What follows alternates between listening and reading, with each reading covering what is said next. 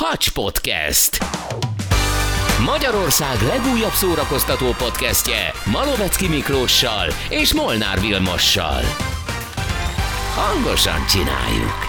Sziasztok! Sziasztok! Egy vadonatúj, friss, ropogós epizóddal jelentkezik a Hangosan Csináljuk podcast. Mondhatom azt is, hogy igazán sikamlós lesz a mai téma. Hát mit gondolunk az erkölcsösségről? Vagy az erkölcsösség történetéről? Szerintem ugye nagy átlagban mindenki azt gondolja, vagy azt hiszi, hogy a szexualitás nagyirányú kitárulkozása, hogy megfelelően fogalmazzak, ugye például az, hogy napi szinten elérhető a neten ugye a szexualitás, az leginkább csak napjainkra jellemző. Van egy olyan érzése az embernek, hogy manapság erkölcstelenedik, vagy mostanában erkölcstelenedett el a világ igazán, igaz? Tehát, hogy régen sokkal komolyabb szabályok szerint éltek az emberek, a szexualitás az tabu volt. Az nem azt jelenti, hogy nem volt. Inkább úgy mondanám, hogy az erotika régen nem volt része ennyire a mainstreamnek, legalábbis ezt gondolja mindenki. Ezt sugalják a tanulmányaink, ezt ábrázolják a korabeli filmek is, hogy ugye erkölcsösség, prüdéria. Ördögtől való volt a szexualitás annak idején. Találtam minap azonban egy érdekes cikket, amelyen én magam lepődtem meg a legjobban, és beindította a fantáziám, hogy utána járjak annak, hogy vajon régen tényleg nem volt annyi bujaság? Szerintem nincs az ember, visszatérve akár a középkorig is, vagy még az ős emberig is, akit ne foglalkozott volna az erotika. Csak van, aki bevallotta, van, aki nem. Uh-huh. Az, hogy ezt titokba kellett csinálni nagyon sokáig, vagy, vagy ez nem volt egy népszerű dolog, az biztos. Így van, tehát társadalmilag azért ez egy el, elnyomott dolog volt. Igen. Egyébként milyen érdekes, hogy vannak korszakok, amikor a szexualitás úgy, úgy kiszabadul, lásd például a hippiknek ugye köszönhetjük a nagy szabad szerelmet, de hogy a prüdéria sokszor-sokszor visszatér, és érdekes a mai világ is, hogyha körülnézel, akár csak hazánkban is, azért nyilván a szexualitás, mint olyan, kicsit ilyen vallás ellenesnek, erkölcstelennek tűnik, mindeközben a háttérben meg a netes felületeken úgy dübörög, hogy az elképesztő.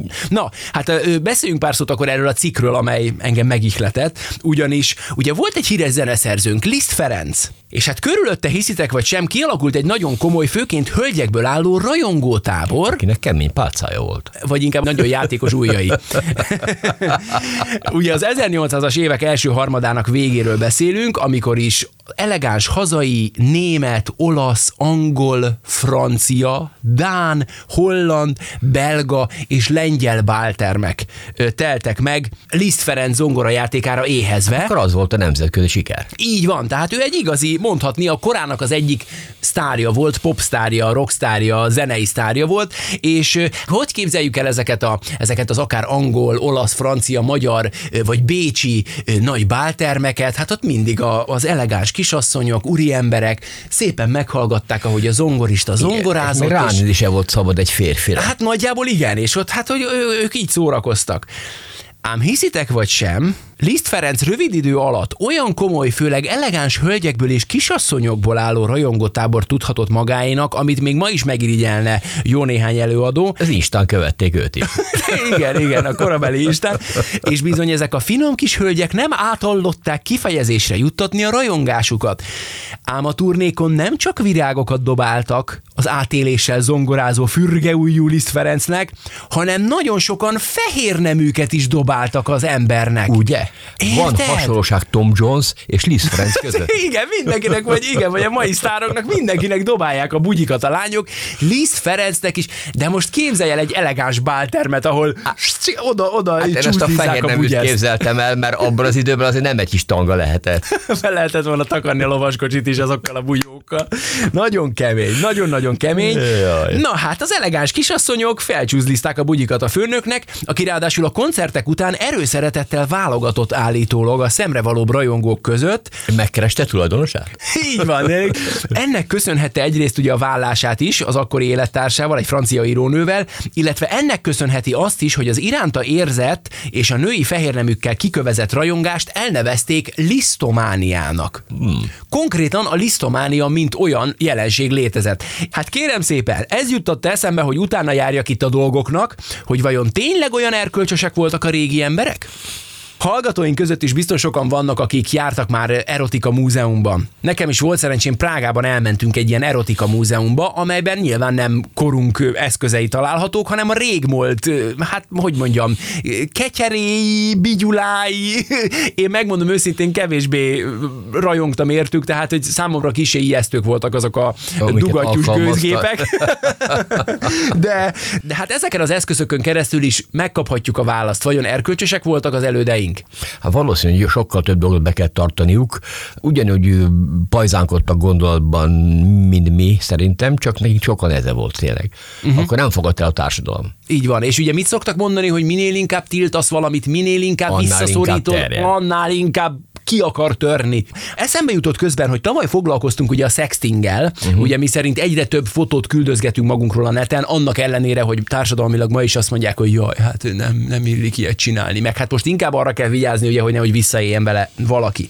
Na de, akkor volt ugye egy segítségünk is, hiszen ugye beszélgettünk Jámbor Eszterrel, ő egy test ismeret terjesztő terapeuta, és ő említett akkor egy nagyon érdekes dolgot, amit álmomban sem gondoltam volna, mert hogy amikor a fotózás és a fotostúdiók megjelentek, bizony nem csak vigyázban ülős portrék készültek. Megmutatjuk ezt a kis beszélgetést, egy apró kis bejátszás, figyeljetek csak! Pont nemrég olvastam egy könyvet, hogyha ezt most felhozhatom, Budai Lottinak a női szexualitás története, és abban van egy nagyon érdekes, aminek az a lényege, hogy amikor megjelent a fotózás az 1800-as évek végén, akkor nagyon hamar a mesztelen fotókat is felfedezték, és Londonban több száz fotózással foglalkozó üzlet nyílt, és ezek nagy része sutyiban, diszkréten levelező lapokon vagy borítékban elküldött, az akkori szinten pornográfnak minősülő képekből tartotta fenn magát. Pislogtam, mert soha nem olvastam ezt sehol, és nagyon-nagyon-nagyon érdekes, és akkor azokon a képeken egész konkrét dolgok voltak, nem biztos, hogy olyan, amire a mai szemmel arra gondolunk, hogy, hogy sokkal prűdebb volt az az időszak. Persze kicsit prűdebb volt, de azért ott is ment a pornográfia.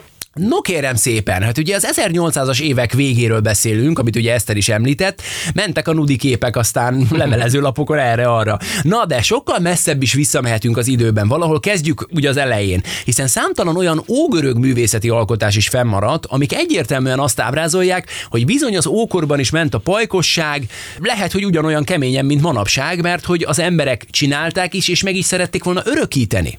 A Louvre gyűjteményében például nem egy időszámítás előtt 500 környékéről származó fehér alakos amfóra található például, ugye az ógörögöktől maradt fenn, amin mesztelenül fürdőző és egymással pajkosan eljátszó nő látható. Jaj. Ugye, hogy ők is meg akarták örökíteni, csak még nem volt videokamera. Tehát, hogy adott esetben a művészek így tudták csak megörökíteni egy-egy erotikus pajkos kis játékot, hogy amíg a lányok játszottak, ő gyorsan bevéste, a, bevéste az amforába. Vagy például találtak idő előtt 480-ból olyan edényt, amelynek a belsejében egyértelműen egy férfi és egy nő látható, miközben Krumplit szednek. Hát, hogy mondjam, igen, a nő krumplit szed a földről lehajolva, a férfi pedig hátulról segít. Hát igen. Igen, de ha egyébként ez így nem érthető, akkor mondhatnám úgy is, hogy a Meander sorral keresztezett tondón egy férfi és egy nő közötti aktus explicit ábrázolása látható. Én csak a férfi és a nő közötti aktust értettem. Pedig azt hittem, hogy, hogy így sokkal jobban érthető lesz. Na, és hát bizony arra is hivatalos történelmi bizonyítékok vannak, hogy az ókori Görögországban virágzott a prostitúció. Jaj, de jó hír. Különösen a művelt kurtizánokat szerették nagyon, őket úgy nevezték, hogy hetérák. Őket nagyon megbecsülték. A hetérák ugye fennmaradtak ugye történelmi ilyen leletekből is feljegyzések, hogy a hetérák nagyon-nagyon megbecsült kurtizánok voltak. De aztán sokszor ábrázoltak isteneket is pajkos jelenetek közben, és ne feledjük, hogy milyen sokszor ábrázoltak egyértelmű nemi utalásokat is, amik ugye a termékenységet uh-huh. voltak hivatottak képviselni, Hát valahol ráhúzták a termékenységet erre, ezekre művekre, de valahol ott csugalta azt, hogy ezért nem csak a termékenységről van szó, amikor látunk egy gyönyörű testet. Így, én most nem is feltétlenül erre gondoltam, hanem mégsem mondhattam azt, hogy sokszor rajzoltak kukit, de hogy, de hogy, de hogy nyilván az Nudussal. elsődleges nemi jellegre utaló testrészeket ábrázolták szobor formájában, néha nagyon eltúlozva, nagy-nagy méretekben. Tehát azért már akkor is megvolt. Ugye a- a- az emberiség ugye hát ösztönösen érzi azt, hogy hát bizony az elsődleges nemi jellegünk az a termékenység jelképe. Ez egy hullámzó. Egyiptom, ókor, akkor talán, mint a szabadabb lett volna, a rómaiaknál biztos, uh-huh. része volt az erotika a nagy vacsoráknak, meg partiknak. Uh-huh. Ott valahol jobban elfogadta talán a társadalom is, hogy úri-muri. Igen. Aztán jött a sötét középkor, nem is véletlenül Akkor a ezt Prüdéria, jelzőt, így- így akkor van. erre is rányomta a bélyegét, azok megint lettek is felvilágosodás később. Maradjunk most egy kicsit azért az ókorban, hiszen arról is rengeteg emlék maradt fent, hogy mivel próbálták serkenteni az akkori emberek a libidójukat. Voltak ám búgató porok? Hú-hú, Mindenféle gyerekek. főzetek. Na figyelj, az ókori Egyiptomban például a fejes salátában hittek. Jaj. A fejes salátában hittek, a zöldségféle nem egyszer volt kelléke a buja együttléteknek, hiszen köztudott, hogy az ókori Egyiptomban egyébként szerettek enni a pajkos percekben, és talán azért lehetett a saláta egy fontos eleme, Hát amikor egy olivabogyót kiveszel a partnered szájából, hát azért az erotikus. lehet, de, de a, ugye a saláta sok esetben nagyon sok folyadékot tartalmazott, könnyen emészhető, nem üli meg a gyomrodat, nem álmosodsz be tőle, kicsit úgy felfrissít a saláta a fogyasztás, valószínűleg ezért szerették is, és komoly kelléke volt egy-egy kis buja pillanatnak. Egyiptommal szemben a görögök viszont a zellerben hívtek, mint afrodiziákumban. A rómaiak viszont már sokkal betegebb dolgot vallottak, ők ugyanis olyan bort ittak, amiben belefulladt egy sügérhal. Édes Istenem. Nagyon para. Na, hát aztán rengeteg nép volt, a spanyolok, az asztékok, akik különböző rovarok vagy kígyók mérgével kenceficélték magukat, de például volt egy kínai bájital is, az úgynevezett chan shu, ami egy varangy váladékából készült, Jaj. és állítólag működött, csak hogy nagyon sok esetben okozott a benne található toxin szívrohamot, vagy Meghalt a gazda. Hát nagyjából igen, vagy napokig tartó kínzó fájdalommal kísért keménységet a férfiaknak odalent. A kis viagra béka. Igen, igen, igen, nagyon durva. Na, hát aztán voltak a szexuális étvágyukról híressé vált történelmi alakok is azért ezekről. Az iskolákban is tanultunk. Ott volt például ugye Kleopátra, aki állítólag... ö, Fejben fürdött. igen, de hát az hagyján, mert ugye az jót tesz a bőrnek, de Meg annak az, az a szexualitásnak nem volt része. Ha látod, hogy kijött a zedényből, a kádba, akkor volt. Ja, hát mert te ismerted, ugye? Én többször megnéztem azt a filmet, Bocsánat. nagyon jól nézett ki, amikor Bocsánat, bele, igen. berült a tejbe. Igen, igen. Na, hát állítólag őről vannak olyan plegykák, hogy megöletett minden férfit, akivel ágyba bújt. Ez már nem tetszik annyira. Igen. De ha nem akart férfi társaságot, akkor azt is plegykálják, hogy előszeretettel töltötte az idejét kígyók társaságában. Édes Isten, beteg. Csórikám azokkal is huncutkodott, és ugye a mendemondák szerint pont egy ilyen mérgező kapcsolat vetett véget a földi pályafutásának is. Hát ez már egy kicsit... Hát, hogy igaz-e, azt nem tudjuk, mert hogy van egy másik történelmi alak, akit nagyon sokszor kötnek össze a szexualitással. Egy picit nagyobbat kell ugronunk az időben, az 1700-as években. Hát ott volt Csóri Nagy Katalin, ugye orosz szárnő, akiről rengeteg már-már abszurd plegyka keringet, és ezek maradtak fent az utókornak, hogy rendszeresen, hát hogy mondjam, rendezvúzott lovakkal. Jaj. Ilyet is És mondtak kibírta? róla.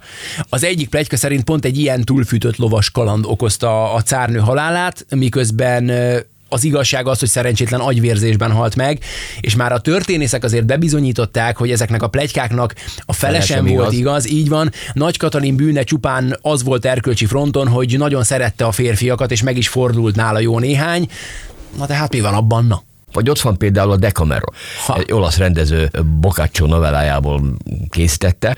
71-ben mutatták be Magyarországon. Én Aha. láttam a filmmúzeumban, akkor még nem lehetett ilyeneket látni Magyarországon. És hát itt van a Canterbury mesék, ez a folytatás, ez egy trilógia. Ja, Canterbury ott a, mesék, az- ott az- az, az atyák, arra az atyák az apácákkal a középkorban, hát fölebbentették azt a kis Mondhatjuk úgy, hogy az atyákról Pendeit. lekerültek a gatyák. Na. nem volt altuk, ez, nem volt alsónadrág annyira jellemző, és ott láthatunk először mesztelen popót, Hát az egy erotikus film volt már. Na. igen, hő, sorbanállások voltak. Úristen. Hát vagy gondoljunk csak Puskin titkos naplójára. Hát gyerekek, hát hogyha valaki belelapoz, akkor lesz aztán pironkodás nem is kicsit. Ugye az orosz íróköltő eredetileg, ha jól tudom, akkor francia nyelven vetette papírra ezeket a buja gondolatait. titkos írással készült egyébként ez a mű, ami valamikor az 1970-es években bukkant fel a Szovjetunióban, ám ugye a szigorú cenzúra elől kimenekített művet Amerikáig kellett vinni, hogy megkapassa a kis saját kis szabadságát és a területeit, az Egyesült Államokban kezdhette meg a világhódító útját, és akik így szeretik az irodalmat, ők szerintem sok helyen belefutottak ebbe, óriási flash volt egy időben, hogy Puskin naplóját elolvast, hát olyan sztorik vannak benne, ami még a sokat látott embereket is lehet, hogy zavarba hozza. Hm. Na, hát rengeteg olyan történelmi nyom van, ami azt mutatja, hogy bizony erkölcstelenség ide vagy oda, de szinte minden kor, minden népcsoportja között volt ö, valami központi szerepe a szexualitásnak. Nem is kérdés, ugye, hogy ezért maradtunk fenn egyrészt, másrészt pedig, hogy a szexualitás központi kérdése volt mindig. É, nem feltétlenül volt prűd a világ régen sem. Mondhatjuk azt is, mert hogy már voltak olyan ókori pogány népcsoportok például a középkeleten, akik az erotikát összekötötték a bőséggel és a jó termés biztosítása érdekében, hát hiszitek vagy sem, sokszor összeültek egy kis önismereti játékra, hogy Tényleg. szépen fogalmazzam, mindenki el volt magával a tábortűz körül. És azért dolgozgattak magukon, hogy biztosítsák ezzel a jó termést. Most gondolj bele! Nyolcan körbálták ott a tüzet, Hát meg hölgyek, hölgyek, urak, mindenki, mindenki. És laza csukla mozdulattal hintették a... Így van, hogy, hogy jó legyen a termés. Te, így van, így van. Mit csinálsz? Ha biztosítom a jó termést. De még nem is vetettünk. Jó? Jó? Most harmad egy hét múlva. Végül is. Igen, igen, igen. Hát aztán figyelj, ott vannak a viktoriánusok. Ugye a viktoriánus korban azért a prüdéria nagyon-nagyon erős volt, tehát hogy, hogy akkor tényleg üldözték ezt a fajta szabad szexualitást, de hát bizony úgy gondolták, hogy ha a nők mondjuk partner híján nem élhetik meg a saját testüket, uh-huh akkor ettől hisztissé kezelhetetlenné válnak. Mondjuk ki nem. Szerintem mindenki kezelhetetlenné válik, hogyha túl sok benne a hormon és a testoszteron vezetni. vagy a női hormonok. Na és ö, ö, betegségnek tekintették ezt a fajta hisztériát, aminek állítólag mellékhatása is voltak, álmatlanság, fáradtság, minden egyéb, és annak ellenére, hogy egyébként a korszak maga üldözte ezt a fajta nyitott szexualitást, orvosilag kismedence masszásban részesítették a hisztis nőket. Ó, milyen finom kis megfogalmazás. Így van, ezekkel Annál- a pajzán masszázsokkal próbálták elejét venni a kirohanásoknak. Kár, nincs ilyen szolgáltatás, egy kis medence De egyébként érezték azért, hogy mi a lényeg, tehát hogy, Mhm. hogy tiltod a szexualitást, közben mégis valahol a szexualitáshoz nyúlsz azért, hogy olyan energiákat levezethessenek az emberek, és nem csak a nőkre volt ez igaz, csak nyilván abban a korban más szinten kezelték sajnos a nőket és a férfiakat, de hogy mind, hát ezért mondtam, hogy kinek nem. Kinek nem for föl a feje, hogyha a hormonok csak dolgoznak, de azok nem tudnak Távozni. szabad útjukra kelni és meghódítani szerelem szárnyán a világot. Hát nem igaz? De szépen fogalmaz. Nem is kell túl sokat visszamennünk az időben, hogyha azon gondolkodunk, hogy erkölcstelenek voltak-e elődeink, vagy, vagy, vagy, vagy prűdek, mint ahogy azt, azt tanultuk is, meg ahogy gondoljuk. Hát a Márvinánkban valami is felmegy a legeny a megyfa tetejére, meg a lány derekára, ott is meg is énekelték. Így van, tehát a népművészetben is rengetegszer megjelenik, és ugye rengeteg, amikor ugye a fonóban összejöttek a fiúk meg a lányok, és ugye hát ott nyilván nem lehetett semmi disznókodást művelni, de hát azért biztos vagyok benne, hogy néhányan összebújtak a kazalban, Hát persze. ugye? Sőt, fedeztek egymásnak. Így van, így van, és hát mennyi olyan, hát mondhatni pikáns népdal is született, ami, ami hát azért nyomdafestéket sok esetben nem is tűr, igaz? Hát persze. így van. Lemenni legenyekhez a pincébe a hordóhoz? Nem csak a bort kóstolgatták. Na hát most pedig hozunk néhány huncut szokást mondjuk fél évszázaddal vagy egy évszázaddal ezelőttről, mert hogyha azt hinnétek, hogy csak korunk embere szereti a rezgőfejű Kejfej Jancsit, vagy a Trágár ki mit angyalom. tudott, vagy csak manapság játszanak az emberek a vazelinezett Batman sapkával, vagy esetleg bőr tenger alatt járóval, akkor tévedtek. Bizony különböző pajzán divat hullámok söpörtek végig a világon fél egy évszázaddal ezelőtt. Amerikában például volt egy kulcsos játék nevezetű divat, ami a következőt jelentette. Voltak olyan bulik, ilyen házi bulik, ahol megjelentek férfiak, nők, házaspárok is, és befele menet a férfiak egy kosárba beletették a kulcsukat, az, a, a sluszkulcsukat, az autókulcsot. Aha, és ő kivette a másikét. Aztán ment a buli, viszont távozáskor a nők nyúltak bele a kosárba, és húztak ki egy sluszkulcsot. És akiért kihúztak, És avval mentek el. ja, hiszitek vagy sem, akinek a sluszkulcsát kivették, azzal mentek haza, és azzal töltötték az éjszakát. Elképzelem ezt az estét. Jaj, már megint a kétivel megyek. Nem rossz, de most már elmennék Mérivel is. Igen, Jory Susan, aki a férjét húzza ki minden hétvégén. Van megint. igen, igen. És hát hiszitek vagy sem, az ilyen bulikra nagyon-nagyon sok pár érkezett, nem csak szinglik. Egyébként, ö, ha úgy megy el az ember, hogy ez így fog működni, nyilvánvaló, hogy ha erre te partnered nem vevő, akkor el sem megy veled egy ilyenre. Vagy te magad sem. Vagy én sem megyek el. Viszont, hogyha mind megbeszéltek ezt, és hogy tudod, édesem, ez a kult most ide belekerül, és nem biztos, hogy velem mész haza, ezt majd eldől, hogy mi lesz ott hazafele. Na hát emlékszel, a robotoknál is erről beszéltünk, hogy azért az ember mindig csak úgy gondolja ezt végig, hogy igen, elmegyek, bedobom a sluszkulcsot, aztán valaki, valakit majd hazaviszek. Ja, csak hogyha megy veled az asszony, ő is hazamegy ám valaki. Nem eléggé feldük még ez a robottechnika, már nagyon várom. hogy otthon legyen robot Rodrigo. Nem, Na. robot, robot, robot Kéti. Na, nekem ugye? nem Rodrigo. Bocsánat, nekem nem Rodrigo Hát kell. nem neked, csak azért mondom, hogy ezek, hogy amikor, helyettesítsen? beszéltünk róla, igen, amikor majd a feleséged minden este a robot Rodrigót hívja ki a szekrényből, te meg maradhatsz a konyhába, akkor majd nézd. Megyek Kétihez. Na, hát gyerekek, nem mindig voltam közszemérem sértés az, hogyha valaki a szabad ég alatt áldozott a szerelem isteneinek, mert hát gondoljatok csak a hippikre, a hippi korszakra, ugye amit is, amit mondtunk, hogy, hogy voltak ilyen hullámzóan különböző korszakok, amikor szabadabb volt a szerelem, amikor ugye a prüdéria uralkodott, és hát bizony a Woodstocki Fesztivál korában, környékén, akkor éppen megint egy ilyen megszokott dolog volt. szabad szerelmi korszak köszöntött a világra. csak- Az emberek állítólag mindenhol csinálták, csak nem otthon. Ilyen nagy divat volt ez, hogy ne otthon csináld, hanem csináld a réten, sátorban, Stégen, fesztiválokon. tengerparton. Úgy, úgy. Hát a mi kis Balatonunk is mit láthatott annak idején. A magyar tenger stégein. Ha, ha. Nem csak peca volt. Voltam belógatás. Igen. Egy-egy eldugottabb utcasarkon vagy sikátorban is egymásnak estek a párok, és hát a többséget nem zavarta sem az, hogy látja, sem az, hogy látják. Kedvet kaptak hozzá. Volt ilyen korszak is, gyerekek. Aztán szintén Amerikában egy időben nagy divat lett klubba járni.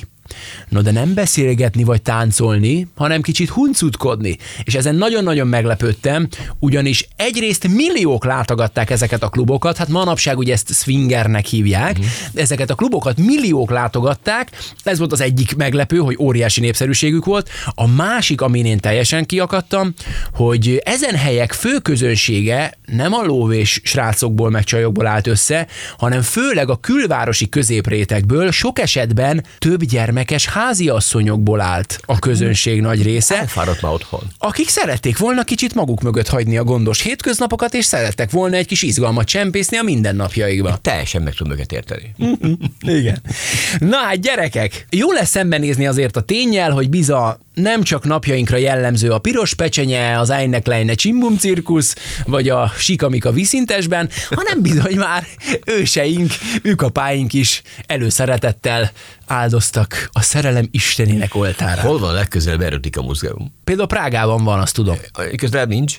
Én nem akarom senkinek a kedvét elvenni, hát engem nem indított be, na, nem pörgetett be. A dugattyú, nem? Nem nagyon, inkább úgy voltam vele, hogy összeszorítottam mindenet, ahol tudtam. Elől-hátul védtem magam, hogy Jézus Mária, micsoda gépek.